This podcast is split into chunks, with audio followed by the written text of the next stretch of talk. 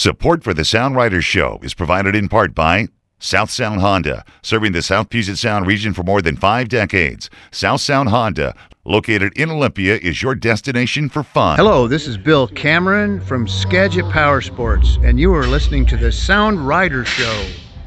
And now, live from the Crow's Nest Studio in beautiful downtown Broadview, Washington, join us for the latest episode of the Sound Rider Show. A candid hour featuring the people, places, and things that make up the fabric of one of the top motorcycle riding destinations in the world. And now, here are your hosts, Tom Mehren, Derek Roberts, and whoever else happens to drop by today. So last month we were talking about winter projects, right? Tis the season, absolutely. And so um, I got some winter projects. I'm gonna have to change out my garbage disposal. All right. Uh, I might have to uh, repair my refrigerator because it's got water going down into the freezer section That's now. not a good thing. and my washing machine sounds like a jet plane when it goes into the spin cycle. So, And that's just on my. That's just stuff that I need to do to my scooter. oh, okay. I was gonna say maybe your Goldwing. I thought that's where we were going. Yeah. well, a lot of stuff to get to though, besides those winter projects, and of course, coming up into December here on the December show for the Sound Rider show. How are uh, how are things going, Tom? How's life? Oh, life is good. Yeah. Um. Are you ready for the holiday season here? Kind of. Yeah. I'm gonna be home a lot. I know that. All right. Well, that, is that is that a good thing? Well, I got you know I got sick kitty, so I got to take care of her, and hopefully she bounces back. I got you, and all that scooter work you need to do. Yeah, so- I got to get that scooter going. that that washing machine on the scooter, the refrigerator connected to it. yeah. The garbage disposal, and I put that where the turbo goes. But Well, once you get all that fixed, I say you should be ready for at least a long weekend on that thing. Two nights of camping, right? I mean, no problem with garbage Yeah. disposal and laundry. yeah, I mean, you'll be able to get out there and see some things. yeah, that would be good. Um. So let's see. We got a lot going on on the show today. We got a, a, a actually kind of a really full calendar. yeah. Um, we've got a lot of interesting stuff that came across News Bites in the last month. And uh, we're going to have a nice segment where we're going to talk about some gift ideas, but uh, in some cases, not particular items. And uh, we're going to uh, open up this segment talking about a analogy that somebody made that um, if you're going to start a motorcycle company right now, you do it one of two ways. Right. You're you're either going to be doing the uh, low spec, high volume models, Sure. or you're going to be doing the high end, expensive, low volume models. Yeah, we're seeing not a lot of entry into sort of that uh, that mid range that Yeah. uh, maybe classically sort of like the Japanese OEMs have fallen into, like your Suzuki's and your Hondas, where you can get you know a motorcycle for six or eight thousand dollars brand new, yeah, right? yeah. We're not seeing we're, we're Yeah. not we're not going to be seeing those kind of bikes coming to market. And then, of course, some of these things are never going to come to the market in the United States. But um, some of the the brands that this gentleman was referring to was uh, Spirit Motorcycles out of the UK. Mm-hmm. Uh, it looks like they're going to be doing uh, high end sport bikes, like thirty grand to start. So that's kind of in the in the mold of sort of like Motus here in the United States, down in Alabama. Where Yeah, Motus obviously is Right. another one. Sure. Uh, we've got the resurgence again of Eric Buell Racing EBR coming back to market. not going away, Buell Not- Racing, not going huh? away. They yeah. just keep uh, repackaging themselves and then going into financial straits. And it, uh, you know, sometimes it looks like it's the same guy that pulls them out every time. So I think there's some kind of game going on. I Now, don't know. what do you think is uh, on the high end like that? What do you think the incentive is? I mean, is it just is the sort of sexiness of it easier to attract investors? Because it always seems to me at sort of a practical level, as far as operating a business that generates profits and is around for ideally many many years, that it's a very risky venture to put out a thirty thousand dollar, two hundred mile an hour motorcycle. I mean, is the market the market doesn't seem to be there for me, but uh, No. you know, And I think that's you know a, a great place to be if you want to be developing motors to to to create a mid range right? series of bikes. But if all you're ever going to do is just create this high end stuff and not look at the bigger picture, I don't I I don't think you're ever going to go anywhere. I mean, I've never seen anybody really. it did never seems to come to fruition. I mean, there was a time where I think some of the more established brands, maybe back in the 70s and 80s, there was an there was sort of an incentive to continue to develop technology because we hadn't really reached uh, sort of peak everyman technology, but now 200 miles an hour, Yeah. 30 grand. What do you do with? I mean, it's hey, it's exciting. Trust me. If I had an extra 30 grand lying around, uh, I'd buy myself a nice padded leather suit and I'd get on one of those 200 mile an hour motorcycles. But I just don't know what the sustainability is For 30 grand, I hope it has a computer in the seat. Uh, I get mine without the computer. I don't. I like to go. I like to go all natural on that end. But then on the opposite end of that, we're starting to see maybe some brands that are pushing out. I mean, more sort of everyman would be even a uh, a generous term, I think, but really just a super accessible motorcycle, almost on the scooter level, high volume, low price, right? Yeah, so like, well, we were talking last month, I think, about all the 300s and 400s that have been coming to the market. Mm-hmm. So, and, and, you know, that's the major manufacturers that are doing that. So, Right. so they're uh, they're doing it right. You know, they, they've. I mean, look at Yamaha, great company. They got they got the low end, low price stuff, Mm-hmm. good quality. They got really nice mid range stuff now. Definitely. And then they, they, you know, they have the high end stuff with the sport bikes and uh, some of the larger cruiser models and all. So they really kind of have it all covered well. Plus, they're really working hard in other segments like the four four wheel side by side stuff and Yep, all that. which has sort of taken off over the last couple of years. What do you think about uh, Huskies, Husqvarna? Oh, that's been a tricky one because Yeah. they've gone through several different owners over the last few years. Mm-hmm. Um, I've looked at some of their new stuff. They look like they're kind of moving back toward the dirt and away from the from the road type product. Now, did they? I can't remember. They started in chainsaws, right? Uh, I don't know. You have to do your Wikipedia Okay. on that. Yeah, I think that they did, but you're right. We're st- they are seeing a little more sort of dirt oriented, but I think we're also starting to see some sort of dual sport that are just kind of on the other line of dirt bike that they're starting to come out with that are a little bit lightweight. But one thing that I noticed about them, uh, particularly, I was doing some updates on our dealer directory on SoundRider.com, Mm-hmm. and they have they have by far grown the most Oh, really? With, Yeah. with locations? yeah, they are. I mean, infecting isn't a fair word, but they are showing up in a Well, lot that- of dealers all over the uh, Pacific Northwest, and I assume the United States. Huh. Interesting. Because um, when they got bought by BMW for a short time there, they've since been sold off, I believe. Yeah, Um, they they kind of closed down a lot of their dealerships and moved them into dealer into BMW shops. right. And now they've gone out of the BMW shops, so they have to expand their dealer. Yeah. Portfolio well, somebody's again. been out pounding the pavement, and didn't we several months ago? Didn't we talk about? Wasn't there something to do with Costco? Yeah, that's right. Right. They were selling a couple of models at Costco. Yeah. So we talk about sort of that, uh, and I don't think Husqvarna is really a low end brand, but sort of. Oh no. You know, but sort of more maybe accessible price points and higher volumes, how that might affect the distribution network getting into larger retail chains like Costco and who knows where else. And uh, actually, price wise, there there was some really deep discounts this fall. Yeah. some of the models. Sure. Some of the 2016s, just like you know, a dirt bike that's like seven thousand dollar list price that you can get it right now for like four or five five thousand bucks. So, Yeah. Well, I like a lot of the uh, the models for their specification, but uh, I don't know. I'm not. I don't like yellow on my motorcycle. What about you, as far as color? Oh, I can't get enough of that. That's why I got to have all those Yamaha little- anniversary models. A little insider jab here. Of course, Tom's motorcycles are all yellow here, but uh, yeah, and of course, the, the Yamaha, you're right. The new 60th anniversary ones are all yellow there. But, uh, but let's say that uh, you go to Costco and you pick yourself up a new motorcycle and uh, you head out onto the road, and you can't help but notice uh, potholes galore. Do you think uh, I'd never seen one of those. you've never seen a pothole here? Yeah. Man, Well, we've been doing a lot of internal talk here, and I know this has been sort of a personal crusade for you about uh, specifically the greater Seattle area, uh, you know, potholes. And uh, I think we have the city calling in now. You may have heard that in the background there, a little ringing. but uh, what uh, is kind of your take as far as potholes in general, but more, you know, motorcycling and potholes? What are some of your thoughts? Because I know you got a lot to say on this issue.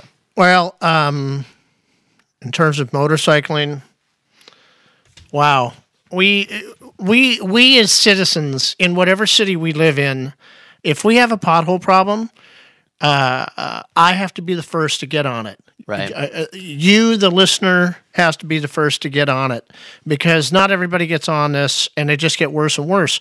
Really dangerous riding your motorcycle around on streets with potholes uh, for several reasons. Um, number one, you're trashing your bike anytime you go through one, and uh, if you didn't notice it and you hit it.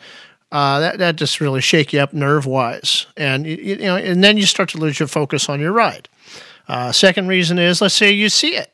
Now you want to avoid it, so you you uh, drift off to the left to go around it. But then the next thing you know, you're in the oncoming traffic lane. That's not safe. Sure.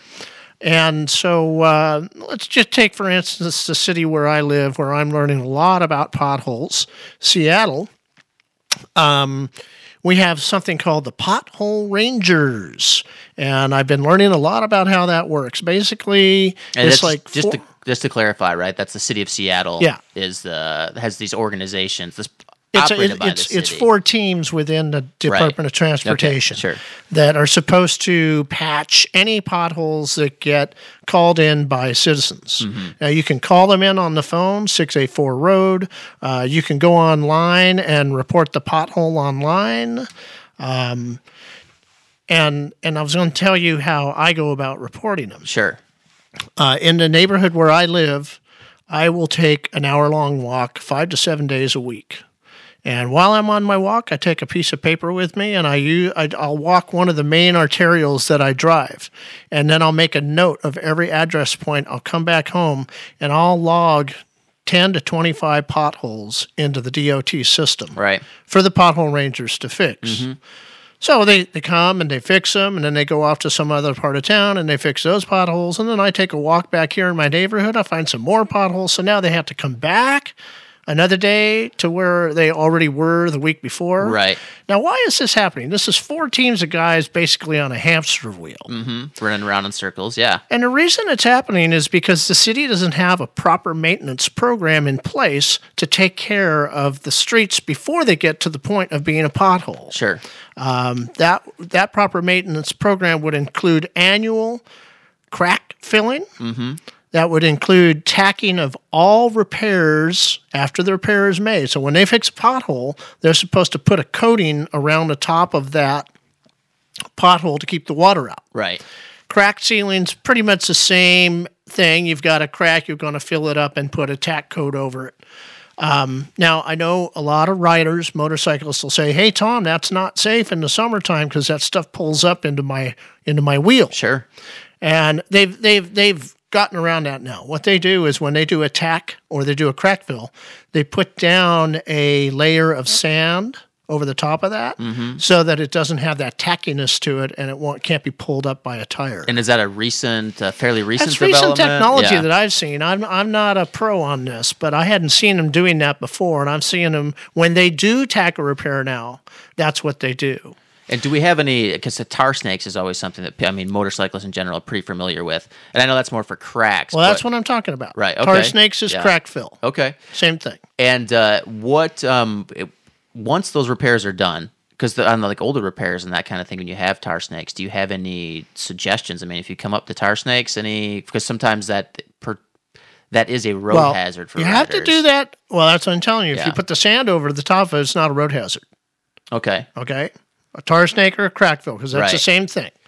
So when they put the sand over it, it causes that surface not to be tacky any longer. So it's not going to get grabbed by a tire. Is it this in appearance wise? Is it still the same though? Yes. Okay. So it's Yeah. Well, it's actually it's not shiny. okay. It's it's kind of a, just a little a more dulled. yeah. It's a dulled out surface. I understand that. Now, so what though? I mean, as far as a rider is concerned, approaching that a recently repaired, I mean, you'd still have to re- approach it the same way as a slippery tar snake because you wouldn't really know going 50 miles an hour at you it, could. right? Yeah. I mean, you're in the, you're driving on the streets of Seattle right now. Well, yeah. so you're going about 35, maybe if you're lucky. If you're lucky, yeah, you're pushing Yeah. your bike, right? but when you're out on the highway, uh, I don't know. You know, I know I watched them one day doing uh, crack filling out on I 90, Mm-hmm. uh, out in the Spokane area. And uh, I don't know if they were using the sand technology or not. right. So, but uh, without that, our streets will just get watered down in between. They'll crack. What'll be really bad, you know, we've had all this rain, right? Yeah. Okay. Now, what if we get a freeze? Wait till you see what the surface of the road in this town looks like after It's that. It's going to be beat up pretty That'd be good. horrible. Now we talked uh, was uh, maybe a couple of months ago now on the show, and I think uh, in the Pacific Northwest here, Idaho had the best roads, right? And uh, didn't Washington come in somewhere in the 40th of the states? Yeah, and what was it? Uh, Alaska had the worst. Yeah, but- Oregon wasn't. It was like twenty it five. was sort of middle of the yeah. pack, and I think Idaho was like 14 or something like Yeah. that. Do you, uh, gen- your general consensus in your travels and that kind of thing, do you see a noticeable difference when you go to these different states, particularly Oh yeah, Idaho compared yeah. to? Oh, and I can tell you, Oregon takes way better care of their Yeah. roads than we do. So, so, so you know, if you want to join me in my quest, um, every time you file a pothole report, add in there to tack seal the repair. Right. Please tack seal the repair and crack fill any nearby cracks. Crack filling is the secret to success. If we fill all the cracks, we don't have the kind of problems that we have right now. And here's a great way to look at this. Uh, here in Seattle, we have different areas of the city. We have Northeast, right? So that's like out, out there by the Northgate Mall. Yep. Next time you're over there, I want you to look at the roads. They're all they're all crack filled. Why? Why are they? I mean, I mean, I think it's great. They're all crack filled. They don't have any potholes. Come over to the northwest area, Greenwood, Ballard, all that. There's no crack filling. There's potholes everywhere. I'm still trying to find out why Northeast gets all the love, and we have got no crack filling here probably 10 to 15 years Oh, that's now. interesting. Yeah. It's bizarre. Because are these four teams operating under different protocols, or are they all just up to the? Uh, Well, then the then the other thing is you're talking about you know the, the, city is it the pothole rangers who are supposed to do the crack fill, Sure. or is there a different team who's supposed to be doing that, and all they ever get done in a year is Northeast Seattle? I don't know the answer. I'm still trying to find out. I send emails to people; they don't respond back to me. I call them on the phone. I finally get a hold of someone, and then they tell me there's three other people that I need to talk to. that doesn't sound like the city government. I know. huh, it's, you know, sure, it's kind of like that. You can't find city hall thing, but Right. you know, here and here's the really big kicker: is in the last seven years. Uh, Seattle residents have voted in 1.3 billion dollars Mm-hmm. in bonds or levies to repave certain streets. Now you can go online and you can look at what those streets are. You can even see what year they're going to get repaved. Right. What about all the other streets? Like Third Avenue Northwest, There's n- it- it's not on the docket to get anything, and so if it doesn't get any crack fill, it's going to start looking like Market Street, which basically is going to disintegrate to a dirt road in about a year. Well, there has definitely been a, uh, a large influx of population here, and the roads do take a lot of abuse. So Yeah. certainly there needs to be some emphasis on uh, taking care of them, because certainly shutting down one lane if you have to repave an entire uh, side of the road here just turns traffic from brutal into an absolute hellhole. For Yeah, I mean, and you know what we're doing is we're we're that that 1.3 billion dollars in Right. levies that we've approved. We're just paying for these guys to make the mistake of not doing proper street maintenance on and on and on, and it has to end. We got to have better streets. This is this is a you know top ten city in the United States. Yep, We need to have fast better streets too. in this, and we have a lot of people riding motorcycles even in the winter. I s- stand out there, I take my walks. I see guys on bikes all the time. Well, we have some very uh, beautiful days and some mild temperatures, but you know we've we've talked a lot about Seattle, which is sort of uh, you know in the immediate vicinity to us. But I want to talk a little bit before we wind up on this segment on just sort of uh, strategies, maybe in general, and get your thoughts when uh, you come up. You know, when you come up to a pothole and it becomes, it looks like it's going to be imminent that you're going to hit it on your motorcycle. Do you have any tips for listeners that can sort of make the best of a bad situation? I mean, if you know, you know, traffic coming the other direction or it's just it's too late, what do you do when you come up on a pothole like that? Well, if I if I see it soon enough, Yeah. if I'm able to see see it well ahead, then I can decide it, how I want to deal with it. Sure. Either go around it, or I might have to go right over it. Right. And evading a pothole, I mean, it's always obviously if you can do that, that's always great. But sometimes you get into a situation where you feel like, you know what, if I'm going to evade, part of that evasion is going to come in the middle of the pothole, and that's not going to be good to have less tire traction sort of swerving in one direction or the other. Do you do anything specifically on your motorcycle to kind of handle that as best you can? Do you get up on the pegs? Do you I, mean, pop a wheelie. pop a wheelie, jump right over it? Yeah. Ah, yeah, get you get up on the pegs so Right. you don't have such a Because it gives you a little, to your body. yeah, it gives you a little more suspension. You start to rely on a little bit of uh, sort of that human suspension of your thighs and that kind of Yeah, thing, right. and disperse the weight a little bit.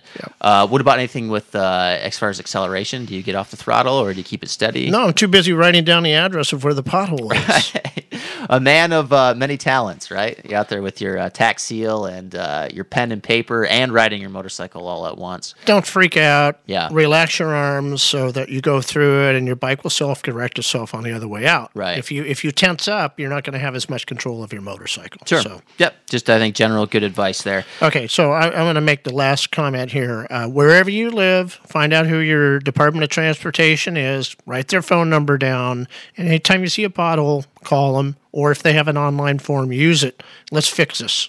Yeah, get it fixed. Um, all right, and I'm sure every city, you know, here in the Northwest, you can probably find more information on how to do that uh, on the local government website. So check that out. And uh, once you're done checking that out, head on over to soundrider.com. Of course, on the Sound Rider Show, we'll be back on the other side with some news bites and or calendar. Support for Sound Rider and the Sound Rider Show is made possible in part by Skagit Power Sports, where you'll find one of the largest selections of new and used motorcycles, apparel, and gear in the North Sound. Skagit Power Sports provides a relaxed atmosphere and no pressure sales staff to get you into your next bike simply and quickly. And that's why they are consistently voted the top dealer in the Pacific Northwest by Sound Riders year after year. Visit them in Burlington today or find them online at SkagitPowersports.com. This is David Christensen with Tucker Rocky, and you're listening to the Sound Rider Show. My name is Jason Omar. I'm from Ferndale, Washington, and one of my favorite rides is riding 134 miles an hour down the Bonneville Salt Flats on my 1948 Panhead.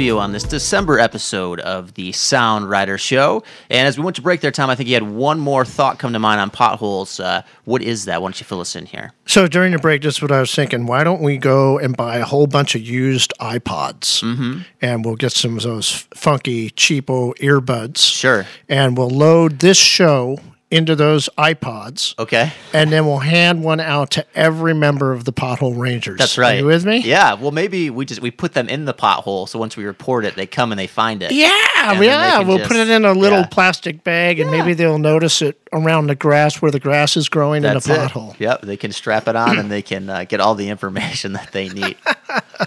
but outside of that, maybe they can also just check our news feed uh, on News Bites here. Uh, there's been some interesting things happening in the Pacific Northwest, and uh, we'll give you a little rundown of that. Tom, why don't you get us started here and let the good people know what's happening in the world of motorcycling?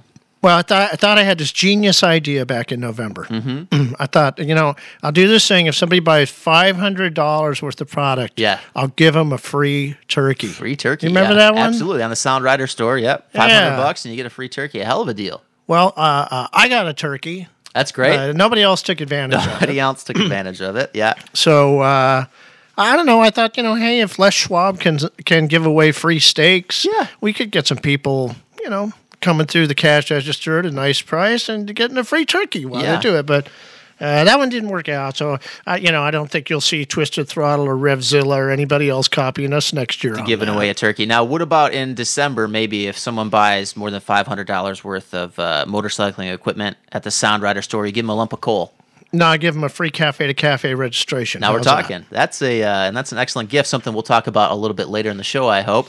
But let's get back to news bites here. Uh, that's part of news bites, of course. But Yeah. what else is going on in the uh, in the Northwest? Hey, your clutch cable article, you got Yeah. a lot of reads on that. That was a good article. Yeah, working with uh, Jesse Murphy over at uh, Truett Motorcycle Education, and uh, a little bit of a longer article, uh, but kind of ten steps just to maintenance and inspection there. You know, stuff that we always like to include from time to time. I'm going to leave it up in the December issue, so if anybody missed it, they can read it now. Excellent, yeah.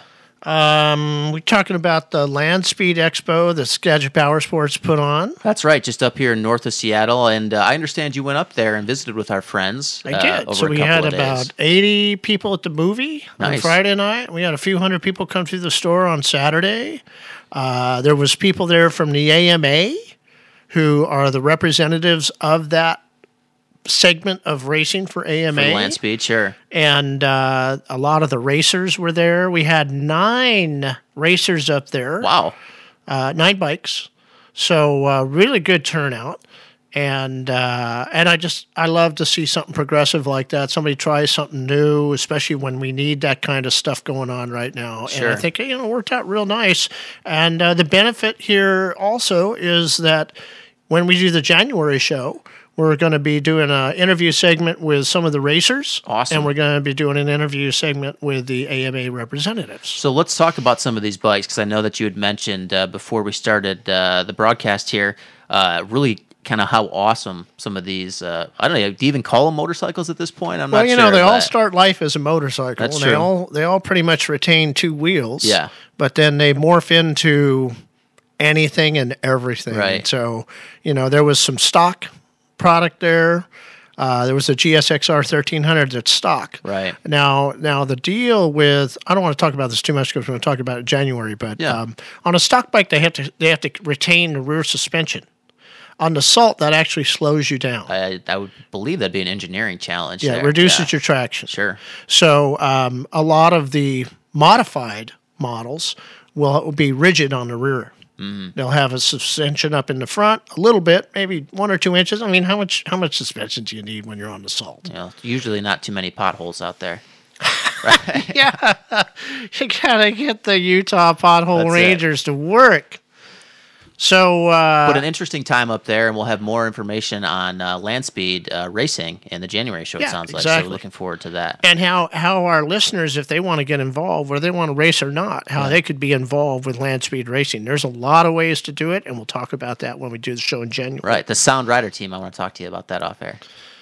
Let's see. Uh, one of the Facebook posts that got a lot of action was uh, the picture of Judy, the new shop dog at Valentine Motorworks. That's right, here in Seattle. Uh, everybody loves a good shop dog, and Judy looks like she's going to be around for many years to come. Uh, and I'm going to take you out to lunch after this, and we're Yeah. going to go down and you're going to meet Judy. You're going to go meet Judy. Uh, everybody should go meet Judy. It's winter. You ain't got nothing else to do. The Land Speed Expo is over. Yeah. Go down and meet Judy. And just a reminder, uh, down there at Valentine in the uh, wintertime, they'll work on non BMW bikes. So if you give them a call and you need some maintenance done, that's a great place to go in the uh, Seattle area here. And one of the things we're going to do when we're down there is Mark Eddy has taken a Kawasaki Triple that was basically a barn find. Right. And uh, totally modified it and made a beautiful custom bike out of it. So we're going to be talking to him about doing an article on it. Can't wait to see it. Uh, what else is happening? Notice from the AMA that the uh, National Park Service director, who will be leaving office shortly, uh, is going to has written a uh, hundred point document of what needs to be done next, and didn't give the public very much notice on it. And this is one of those situations where a politician is leaving office and is going to do a whole bunch of stuff at the last minute, Right. and you won't have time to, to question it. And he'll go out the door, and you'll be saddled with some legacy of something that Sure. may or may not be good. Um, this this is primarily built around climate change, so don't think that he's uh, putting information there about opening up roads for I motorcycle imagine travel. so. Yeah, this is kind of like uh, the old lame duck presidency um, sort of scenario where the guy's on his way out, right? And he Yeah. pushes a lot of stuff through because he can't get any pushback for Yeah. reelection or anything like that. Well, I haven't read the plan, so I can't comment on it specifically. I do know that uh, national parks are definitely a major destination for motorcycle riders, including myself. Mm-hmm. And uh, you know, I I really hope that there's. I know we raised some fees recently, right? As far as getting into some of the national parks for motorcyclists, I think uh, they increased the uh, the gate fees. They used to have some discounts. Oh, yeah. but I think they Yeah, brought we them talked up- about that yeah, last year. I think they brought them up to the same levels. uh, vehicles, four wheel vehicles. But uh, I hope they, you know, I hope they keep them open because So if you need more information on this, you want to go to the American Motorcyclist website, and there will yeah. be some links there that you can. It takes about three minutes to fill out a form, and when you fill that out, then it gets generated off to all the your local Congress people Right. and your local state representatives. So uh, you know, if if if if keep, keeping your right to ride out in uh, national parks or out in a, in a national forest, even. Um, if that's important to you, then I encourage you to go on American Motorcyclist, fill out the form, and let your voice be heard. that's right. Rather a motorcycle than a Prius. That's what I say. So we bumped into another news bite about a uh, a rise in motorcycle thefts in Aberdeen. Now Aberdeen, Washington. Well, that's what I thought. And of course, this went up on the Facebook page. uh, Turns a out it was actually ago. Scotland. Well, you know, I mean, But I thought, you know, there's there's no wrong time to to keep people on their toes about locking their bikes up. that's true. You know, and and I don't care if it's Aberdeen, Washington, or Aberdeen, Scotland. Right. motorcycle theft happens everywhere and let's let's minimize it as much as we can That's true. You know, and the best uh, defense is a good offense. So things like uh, you know locks and uh, uh, what do you call it? Wheel, um, you know, hub locks and that kind of thing, as well as chains, and then uh, you know making sure you are you talking about disc brake breakers disc brake lock. That's it. Yeah. Um, all of that stuff is a uh, is really nice to have, and you can get some of that stuff here locally. Uh, you know, for some of the guys like uh, Seattle Cycle Center, they always hook me up every year. Oh, yeah. And um, it's a good thing to have. Nice, especially when you have a nice light bike like I do. You don't want anybody wheeling that into the back of their pickup truck. found another interesting one uh, some guy's driving his car down highway 14 in the gorge Mm-hmm. and a spider comes down off the roof and distracts him and uh, he crashes into a motorcyclist That is uh, that is what you call a nightmare scenario there. so you got to watch out for that it, it reminded me of a time i was going down highway 14 with bruce scott in Mm-hmm. a van and i looked up on my right and there was uh, a wasp's nest fortunately i wasn't the one driving the car Sure. and I think it was fairly dormant, but it freaked me out when I saw that. Yeah, that wouldn't be ideal to have a wasp nest. I think I'd go for a single spider over a wasp uh, nest. But um, you know, you always have to you always have to be checking those mirrors because you never know what's coming up behind you, right? Yeah, either a motorcycle or a wasp, or a or a spider, a big spider. Yeah, big spider on a motorcycle. Ooh, that sounds like some good dreams tonight. the worst thing of all. All right, uh, our friends over at Happy Trails in Idaho uh, had a former Marine come to them and said, uh, "I I annihilate everything in my way." Right. So you need to build me a skid plate for my KLR. So they he gave them the specs and they built this like three eighths inch thick. Well, they have the capabilities there, and of course, they are KLR uh, 650 experts. That's what they got started in uh, when they went from working on drive shafts back in the 80s to making motorcycle gear for uh, specifically for KLR 650s. And it was a very interesting read. But you know, for people that don't know, the guys over at Happy Trails are doing everything in Idaho, manufacturing and everything right there. So Yeah. they do have the capability to do this kind of stuff. And uh, I thought it was an interesting read, something that's still up on the Facebook feed. So if you're uh, interested in learning more, scroll back a couple of weeks and you can still find it on there. All right. Well, we're going to take a break here, and when we come back, we're going to be talking about our calendar and so many things to do with kids. See you in a minute. Support for the Sound Riders Show is provided in part by Moon Motorcycles, a family run operation located in Issaquah, Washington. Moon Motorcycles features a diverse selection of used bikes to choose from. Whether you're shopping for a used sport bike, cruiser, dual sport, sport touring, or street standard, you owe it to yourself to visit Moon Motorcycles and look over their large inventory. Have you got a used bike you want to consign? Get in touch with Moon Motorcycles today. Hi, this is Andrew from Scorpion EXO, and you're listening to the Sound Rider Show. Hi, this is Ian. I live in Seattle. I ride a Kawasaki Versys, and this summer I'm going to be riding off road in the Oregon desert.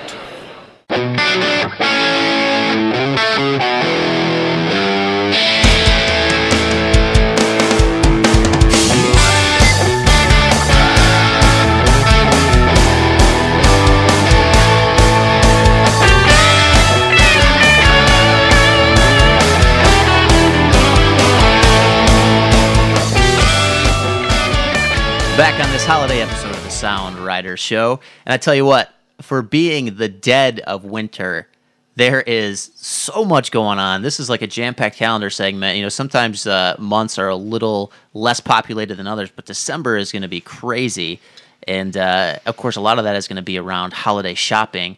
What are some of the tips that you have for uh, listeners here in the Pacific Northwest in regards to motorcycle shopping, uh, whether it's gifts or for yourself? So, um, what's happening is a lot of shops are going to have sales events. Yeah. They've already started having Tons them last, sales, you yeah. know, Black Friday and all that stuff. Sure.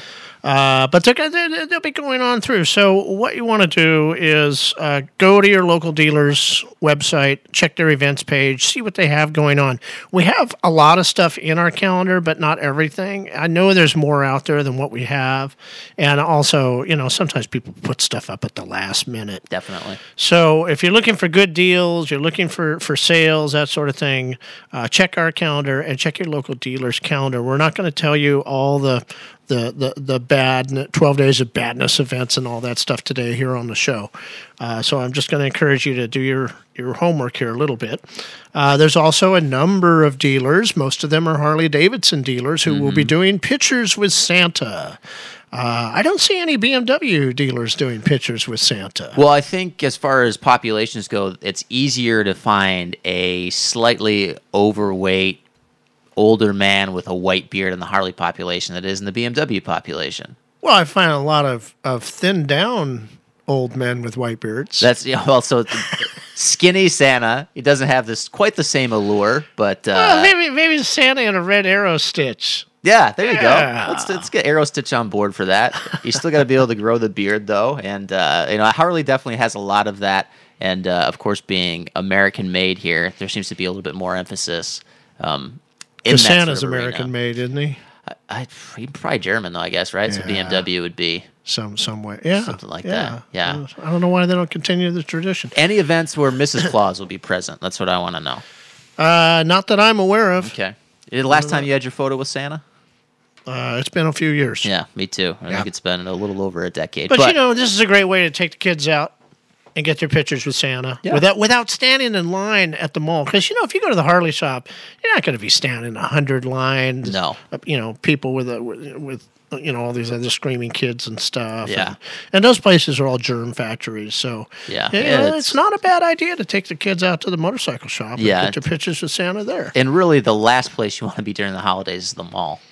Exactly. I mean, it's a nightmare out there. So, unless, of course, that you need to pick up a toy for one of the many local motorcycle related toy drives, then maybe you pop down there really early in the morning so you can get a toy and get out. But I know there's a lot of that stuff going on here in the Northwest. Maybe you can fill us in a little bit more. Yeah, we get a lot of toy drives going on at, at various dealers, and again, uh, primarily Harley shops leading the Sure. way.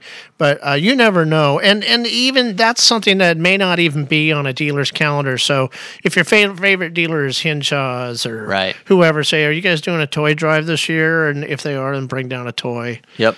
Or, or just bring something used from around the house you don't use anymore. And I know a lot of times historically, I haven't seen any specific mentions of this uh, on the ones that we have up on the calendar, but stuffed animals are kind of frowned upon because a lot of people bring like teddy bears and that kind of thing. Um, these toy drives, I think, are looking more for sort of more durable, non plush goods. So maybe Oh. like a plastic toy or uh, something along that Starting lines. to like give me the, the Velveteen Rabbit Scarlatina scare here. Or well, something. there's just a lot of people, you know, will bring a teddy bear, and it's like teddy bears don't really have, they really don't go so far with kids these days. they're fuzzy. They feel are. good. They are fuzzy. You could maybe use them to stuff your Aerostich for extra extra warmth in the winter, but uh, just something to keep in mind. So uh, on on the calendar by date, uh, Saturday the third of December, coming right up, is the Olympia Toy Run. Uh, check their website to see if they accept teddy bears or not. All right. Uh, and then on December tenth, Ducati Redmond. You you might Yeah. remember them as Ducati of Bellevue. Now they are Ducati of Redmond. Yep, is having their switch. grand opening. Now you went out and saw the new store. Tell us about it. I did, yeah. So I was down there. They had sort of a uh, a little bit of a teaser event. So the store was not anywhere near finished, um, but they had, uh, I believe his name is Ryan Pyle, who does a, a TV show on uh, the Travel Channel called, uh, I think it's Tough Rides. And uh, he was talking about his time down in Brazil. It was very interesting, uh, a really good presentation. A lot of times these motorcycle presentations are uh, they kind of drone on a little bit, but Ryan did a great job, and it looks like they're going to have a really nice facility out there. Um, I talked to the general manager and uh, I talked to the owner a little bit. They're very excited about making the move up from Bellevue. They really feel like this is a better location. And uh, they're also going to have some back and forth options, although it will be primarily a Ducati uh, dealership where if you have a BMW and you're on the east side, uh, east side in reference to Seattle here, of course, they will, uh, you know, You could drop it off at the Ducati You can drop store. They'll of- pick it up and take it into Seattle for service and bring exactly it back right. to you. Yep. So uh, that's something to keep in mind if you are out in that region. Which is good because a lot of people that own BMWs don't really like to ride them much. So Right, yeah. Why would you want to go to Seattle? And Yeah, you unless didn't have to. you unless you're going to get your picture with Santa or something like that, you would probably I want don't think Santa's going to be over. you'd want to you'd want to stay at home. But uh, it looks like a great setup. Um, I'm really looking forward to uh, to checking it out. And a, a little interesting anecdote actually, we were standing. I was talking to the owner and the general manager. We were standing in front of a Norton that they had there on the uh, soon-to-be showroom floor. And uh, unbeknownst to me, until I looked down, it had a Sound Rider kickstand pad there. Oh, Yeah, good. That- you know what? I can tell you where that came from. It's probably a leftover from years ago Sure. when uh, Ducati Bellevue used to be known as Eastside Motorsports. Ah. And Rick Nakagaki was the manager, and I had just gotten in my kickstand pads, and I brought him over a load of kickstand pads to use because Well- they didn't have any. some local knowledge there and a little bit of a teaser for an upcoming segment. That'd be a great stocking stuffer if you're looking for an easy gift for some of your motorcycle friends. But uh, back to the calendar here. What else is going on out here? Okay, also on Saturday the 10th, it's a busy day. uh, there will be a uh, Strider bike demo at Skagit Power Sports. Another really nice event to take kids to. right. Uh, so they're going to have three Strider bikes on the floor. The kids can can kind of poddle around on.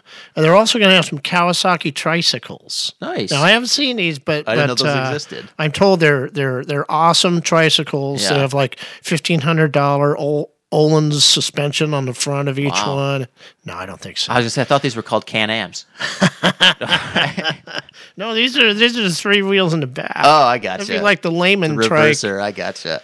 So, um, so that's going to be happening from ten to four up in Burlington. You can bring the kids, or they can bring you, and uh, and get them on those Strider bikes. I bought a Strider bike for my grandson uh, a number of years ago, and since then, my granddaughter, my one of my other grandsons, have all learned how to ride bicycles, starting with that Strider bike. So that's something. Let's kind of define what a Strider bike is because I'm not sure that everybody's familiar with that. balance bike. It's got two wheels, no pedals. And it looks for- like a little bicycle for toddlers. for toddlers Right. they can stand on it basically once Sure. they can sit, sit on the seat and get their feet to the ground then they can stand on it and they can kind of paddle their way around Right. get some speed going and uh, kind of eventually they learn their balance Balance development tool. That's exactly right. So, Mm-hmm. yeah and then they, they and then that, that helps them to graduate into a real bicycle and of course then to graduate into a road king. Into a yeah that's right into a road king.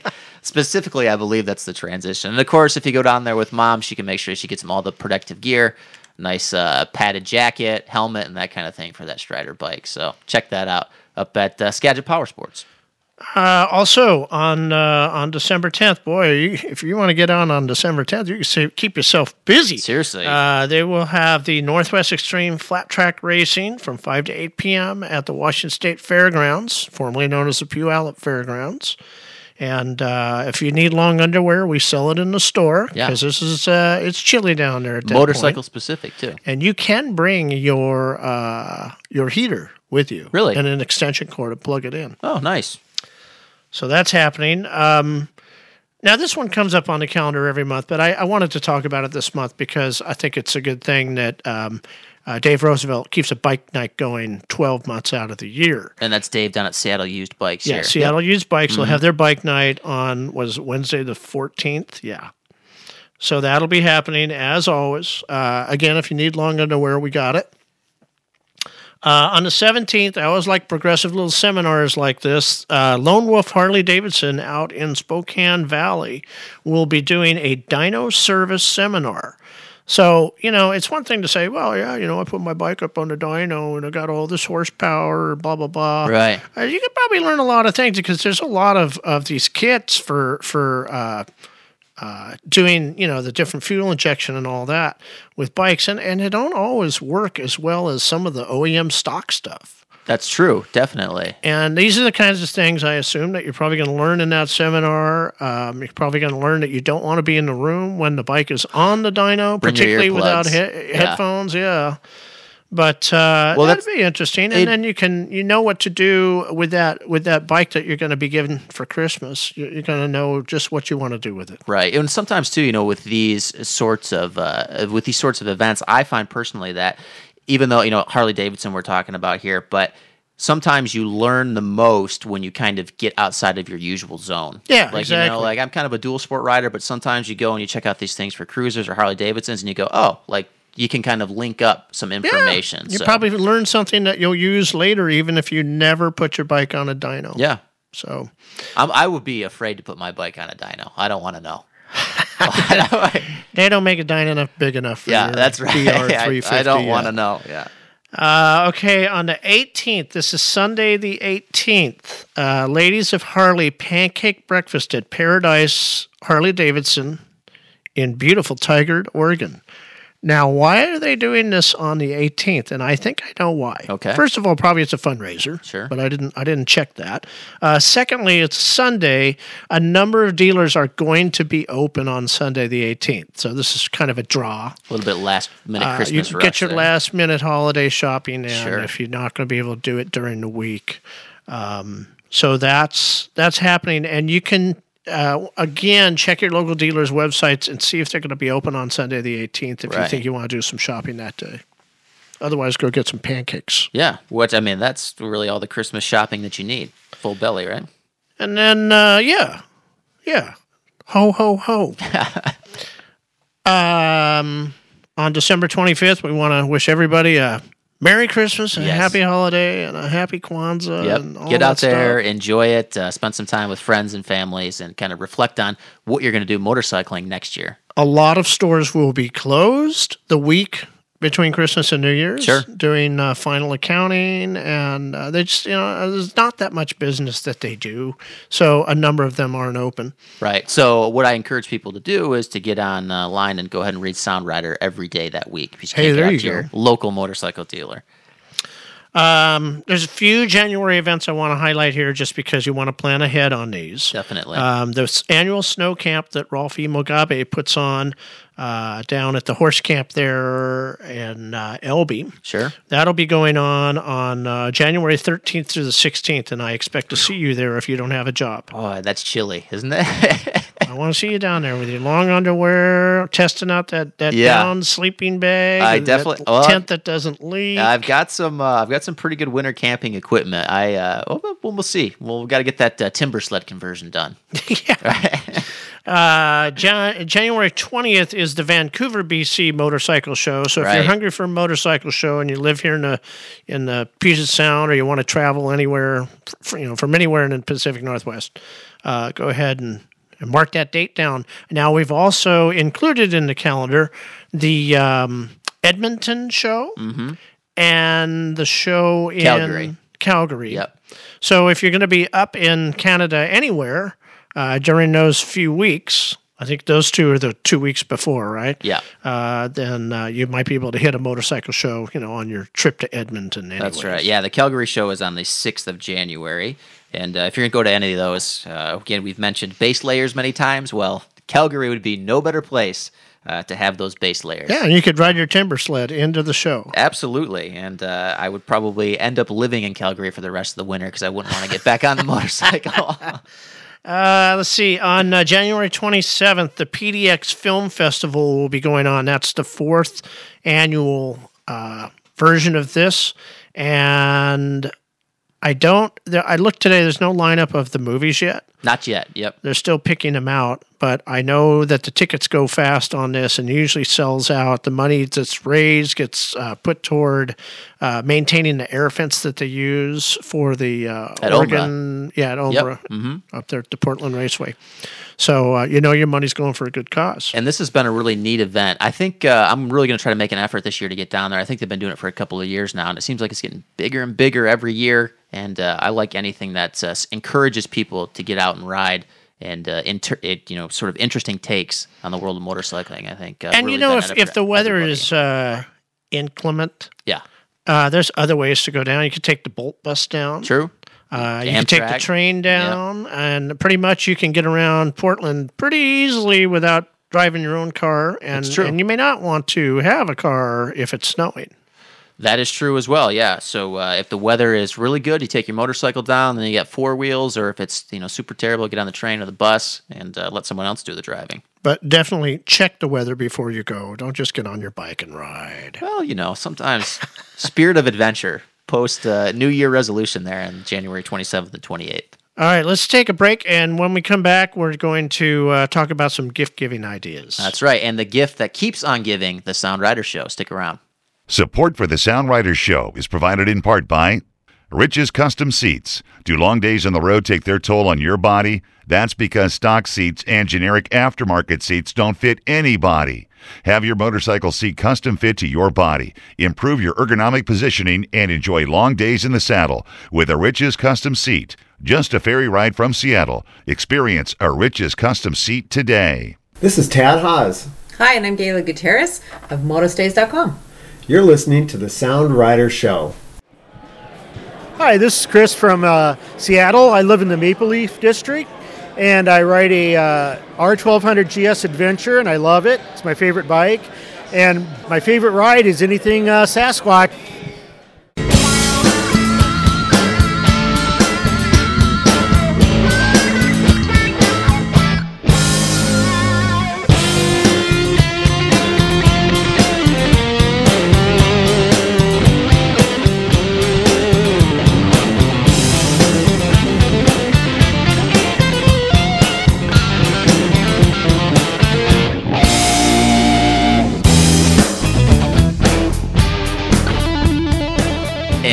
The thick of the holiday season, depending on when you're listening here, and you are in luck if you're a motorcyclist, because that ultimately means that you have motorcycling friends, or you're going to be having questions from people about what would you like for Christmas. And uh, I'm here with Tom, of course, publisher of Sound Rider, motorcycle expert on all things uh, roadworthy and gift worthy. And he's got a list of some great motorcycle gift ideas. So, Tom, let's dive right into it. With the holiday season in the thick of it here, what are some of your gift suggestions for motorcyclists? Okay, we're all over the map on this, and uh, you know it's it's. Uh, well, I got stuff here for if you're on a low budget. I got stuff here Right. if, if budget doesn't matter. So uh, first thing that I have is, um, you know, we all need uh, training every couple of years just to keep us on our toes. Mhm. So you could uh, gift somebody a gift certificate to any of the fine training facilities we have Sure. here in the Pacific Northwest. Uh, we have a list of them all on our site, and uh, you know, g- do something, mix it up for somebody. Give Yeah. them a give them a sidecar safety Absolutely. class, even if they don't own a sign sidecar. Well, like we mentioned in the previous segment, you know, sometimes it's the if you go to these sort of venues that isn't sort of in your uh, in sort of your baseline or sort of uh, you know what you're usually target, you can u- learn more doing that. So if you've never ridden a sidecar, sometimes you can learn more about motorcycling than you would in say another dirt class if you've ridden a lot of dirt. Yeah, or maybe you got a buddy who rides a sport touring bike and Yeah. he's been thinking about doing some adventure riding. So you put him into one of those uh, dirt bike safety training classes, and, and he doesn't even have to own a dirt bike. They'll give him one to ride. And I also think that this is a great way. You know, we all have maybe those friends or family members who say, "Ah, motorcycling's dangerous," and you go, "You know what? If you're concerned about me, here's what you should get me for Christmas. Give me some, give me some more idea. training, right? Yep. What else is on that list? if Let's you want to go down low budget on that, get him something nice like a David Hough book. yeah, You know, a Which- writing skills. that's book. right. Which you can find, of course, in the Sound Rider store. Uh, another nice thing to give someone if they're not an AMA member is give them an AMA membership. I think it's like thirty nine bucks. Sure. Uh, might be fifty nine if you're if you're going to buy the the bigger plan, but uh, you get all kinds of discounts just like you do if you had AAA. And uh, when you when when you give this to someone, it's not just that they're going to get the magazine every month or that they're going to have those discounts, but you're also helping to fund the lobbying that's necessary to. Keep things working properly in Washington D.C. Right. and not getting roads shut down and not having roadside uh, pullovers of motorcyclists and that sort of stuff. Uh, ethanol thir- 15 fuel, the fight for that. And when we talk about uh, in one of our previous segments, you know, the national parks and that kind of thing, if any sort of suspect legislation comes out of that, you know, the AMA is probably going to go go to bat for us motorcyclists. Also, things like uh, lane splitting that we've seen pop up all over the Pacific Northwest here too. They're heavily involved in that sort of thing. And there's a great column in the magazine. Um, I think it's called Tips and Tricks that you get Oh, every Lord. month, right? but no, the AMA magazine is actually it's a really good magazine too. So well worth the thirty nine dollars. Okay, I want to apologize for my throat today. Uh, moving right along, um, coffee table book. There's so many nice ones.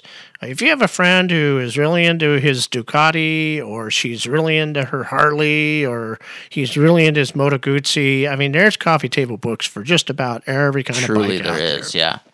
With some beautiful photography. I mean, I think we're all pretty appreciative of the engineering that goes into this, but sometimes uh, to be able to kind of sit back and uh, read through the history and the development of these bikes can be just utterly fascinating. Some of these companies have been around for well over 100 years, and you don't realize not just the engineering changes, but the political changes, the social changes, and this can uh, this can be a really sort of unique perspective on all that, I think. And if you're on a budget, buy a used one. Yeah. And tell your buddy, hey, I didn't have 50 bucks, but I had 20, so I got you the book. Absolutely. And he'll appreciate it. Yeah, I think you sign that in the uh, on the front cover. Yeah, you don't have to say anything. Yeah.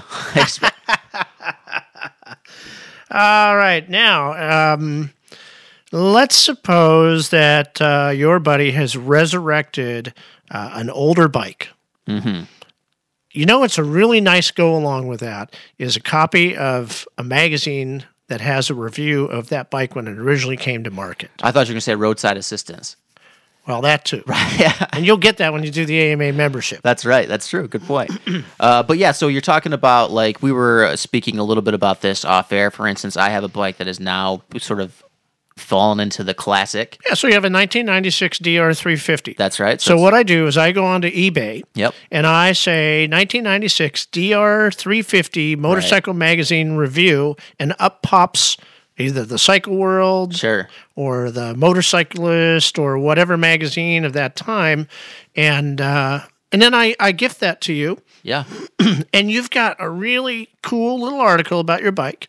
But also, when you get ready to sell that bike, that's a nice thing to hand off to somebody. That is a cool little artifact. along yeah. with your service manual and Right. whatever paperwork. But uh, you know, to, to give them that too is a, is a nice gift. And you know what? Is You're talking like eight bucks. Yep.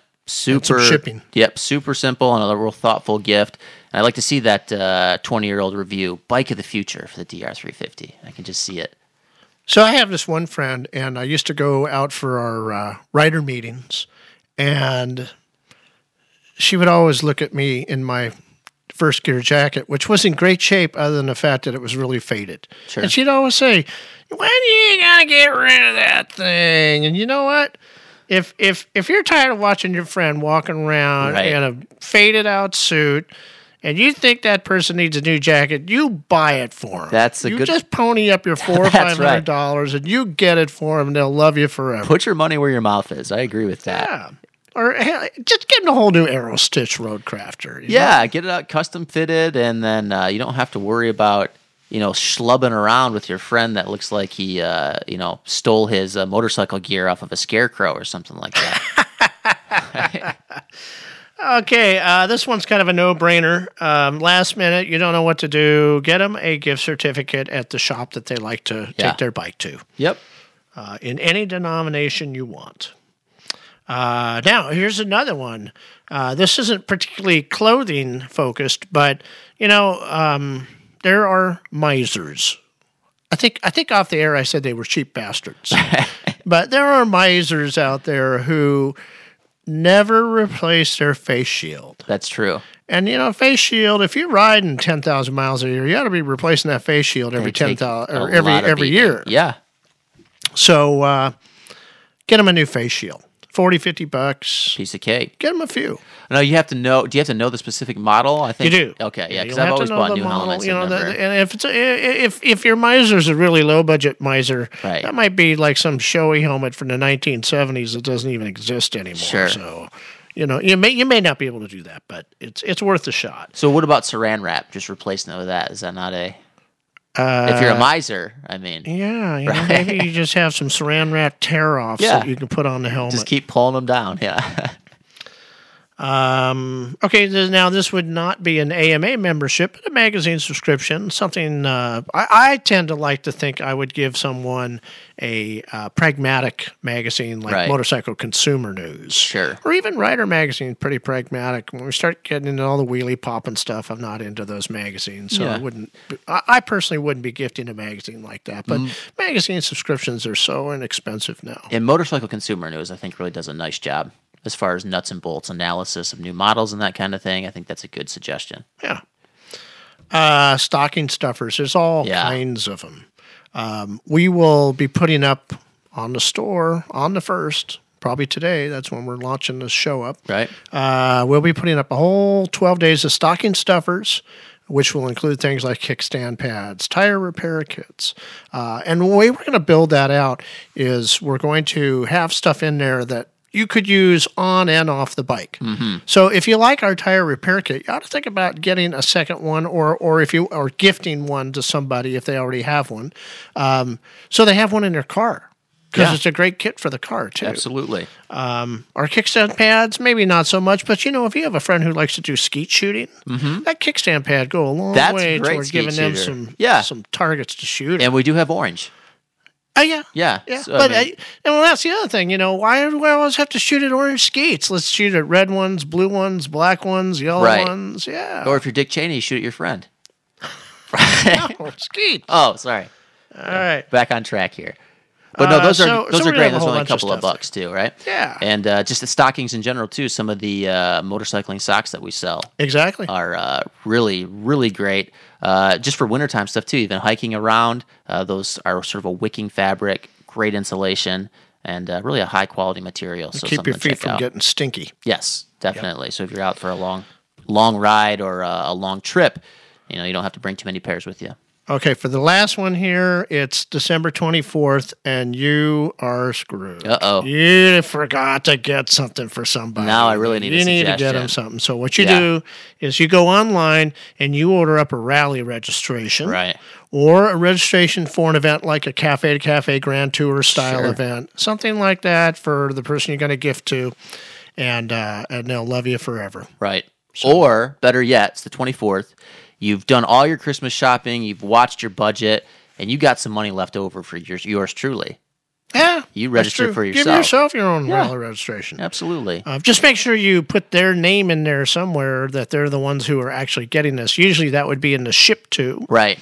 but uh, um, yeah, that's a that's a that's a quick way to take care of business. That's a good suggestion. Absolutely. All right, uh, we're gonna take a little break here. When we come back, we're gonna have a couple of tips and tricks, and we'll see you in a second.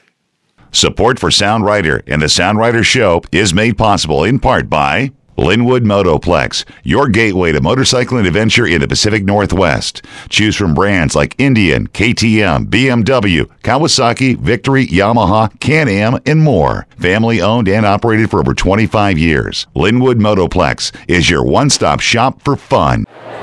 Hi there, this is Uli Langenberg from Uli's Famous Sausage, and you are listening to the Sound Rider Show. All right, my name's Sean. I'm from uh, Bremerton. I got a KLR 650 and a Goldwing, and my favorite ride is anything that involves dirt, uh, especially if I'm on the Goldwing.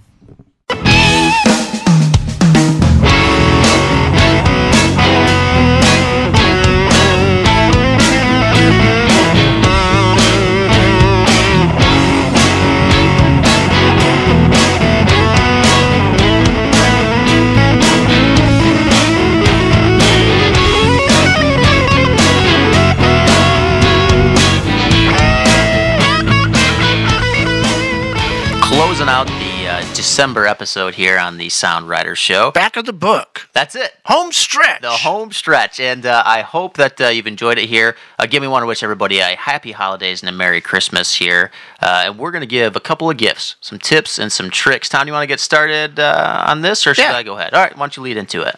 I got, I got, I'm ready to go. All right. Okay. Um, So uh, years ago, we used to have these things called, you know, like MP3 players, right? Yeah. And now they're that's our phone. Yeah. And uh, years ago, we had all that music stored on a server at home, and we always transferred it to the phone. Yep. But now with the cloud, It's all in the cloud. we can stream it all through the cloud. Now, the problem with that is if we're on a data plan, and we are all on a data plan pretty much. That's true. Uh, if we're out on the road trying to listen to music and we're streaming it through the cloud, we're going to be end up paying some money if we go over our limits. So um, most, I don't, I don't play with them all, but most music player programs now have the ability for you to take a playlist at least and ram it into the device itself. Yep. So here it is, December. You're not going for a ride. You've got your playlist. Go find those little SD micro cards to shove in and put a few playlists into your phone now so you don't get taxed later by the cell company. That is a great suggestion, and I know I get a lot of my music off of Amazon, and uh, you can store it in the cloud and download it and put it back in the cloud uh, at will. So it makes it pretty convenient for that Yeah, kind of good. thing. Um, so my tip this month is, uh, you know, because you, might not be getting out and doing a lot of riding in December.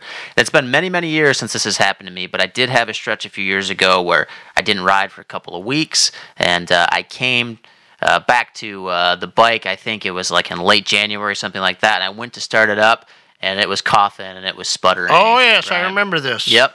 And uh, so that led to having to have the carburetor cleaned. And but you know, it's a pretty, that can be a pretty expensive job. It can be a time-consuming job if you do it on your own. But it's not something that needs to happen. And there's a couple of simple ways to do that. One is you can continue to ride the bike. So even if you just have short trips to do it, uh, that's always a good suggestion. And then something that you have mentioned. Well, if I, how do I continue to ride it if I can't even get it to start? well, I mean, it, up to that, right? So you keep that consciously. Where you Oh, say, oh, oh, that's the Right, solution. I see what you're saying. So I haven't ridden the bike in two weeks. I need to get it out and take it, uh, you know, down the block for coffee or whatever it may be. Yeah. Of course, the other thing is something that you've mentioned several times, I believe, on this, in which when you return the bike on one of those rides where you think, you know what, I might not be back on it for a few weeks, Mhm. you can go ahead, leave the bike riding, uh, running, Running, rather, yeah. shut off the fuel valve, and just let it sort of expire there, and that will kind of get all of that old fuel. Out of uh, the carburetor, and you don't have to worry about the varnish building up. A really simple thing to do, but something that can save you a lot of hassle. Because you know, especially here in the Northwest, you wake up some morning, the sun is shining, it doesn't happen a lot, and you know it's going to be a warm day, even if it's January, February. You just want to get out and ride, and when you go out, it really is kind of devastating when you know, you know what, I can't ride the bike because the carburetor's varnished over, Mhm. or the needle, whatever it may be. Uh, so just a simple thing to kind of keep in mind as we get into the middle of winter here, as uh, keep things operational. I tend to, to winterize all my carbureted bikes. Yeah. And then my fuel injected ones are available for me to go take off on Sure. anytime I want. Right. But uh, you know, even the ones that I quote winterize, those those those carbs are empty Yep. right now, and I just open up that valve and, And that's fill it. them up with fuel, and Yeah. I'm ready to go. So just a nice little tip uh, to keep in mind because, like I said, a lot of times we do get those off days, or even in the 50s. You know, I remember we've had some February days in the 50s and that kind of thing, and uh, you want to be able to get out and take advantage of it, and not have to worry about your motorcycle, you know, spitting and sputtering as you roll out the garage. Yep. If you can roll off. If you can roll out the garage, that's right. All right, folks, that brings us to the end of the show. And uh, I want to thank you for listening. If you're not already a subscriber to Sound Rider, just go to soundrider.com and click the subscribe free link, and you'll get our newsletter once a month to let you know what's going on. And uh, we do want you to ride safe. We want you to ride well. And don't ride like my mother. And do not ride like my mother. We'll see you in January of 2017. The Sound Rider Show was made possible by today's sponsors and the patience of everyone else involved, which is not to say we're doctors. Reproduction of this program in part or in whole is not legal without the express written consent of the podcast owner. But please be sure to share the link with all your Facebook friends. This program is a production of Mixed Media. The content and views of today's guests do not necessarily reflect the opinions of any major media conglomerate anywhere else in the world, including CBS, NBC, ABC, MotoGP, the BBC, PBS, NPR, the Discovery Network, or the Cartoon Channel. See you next time on the Sound Rider Show.